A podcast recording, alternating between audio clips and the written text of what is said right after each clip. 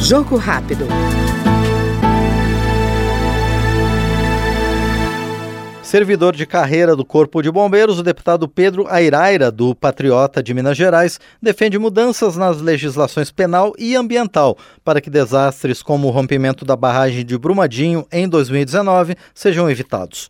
O parlamentar tornou-se conhecido por ter sido o porta-voz dos bombeiros durante o desastre ambiental.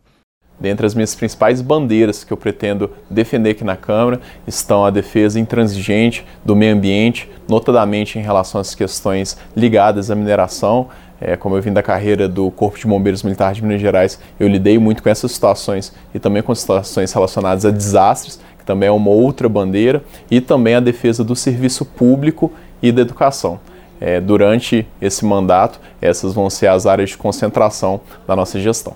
A mineração é uma atividade econômica importante, só que jamais ela deve sobrepujar o valor da vida. O que a gente assistiu especialmente em Minas Gerais de forma estarrecedora foram as questões dos desastres, né, dos crimes, tanto de Mariana quanto de Brumadinho, quanto de várias outras situações semelhantes que, que aconteceram.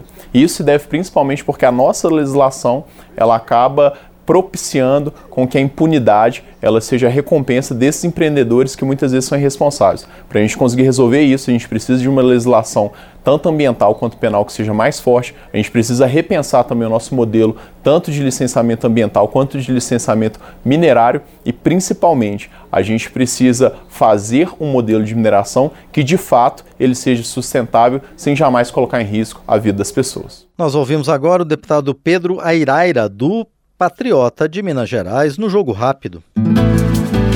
Jogo Rápido.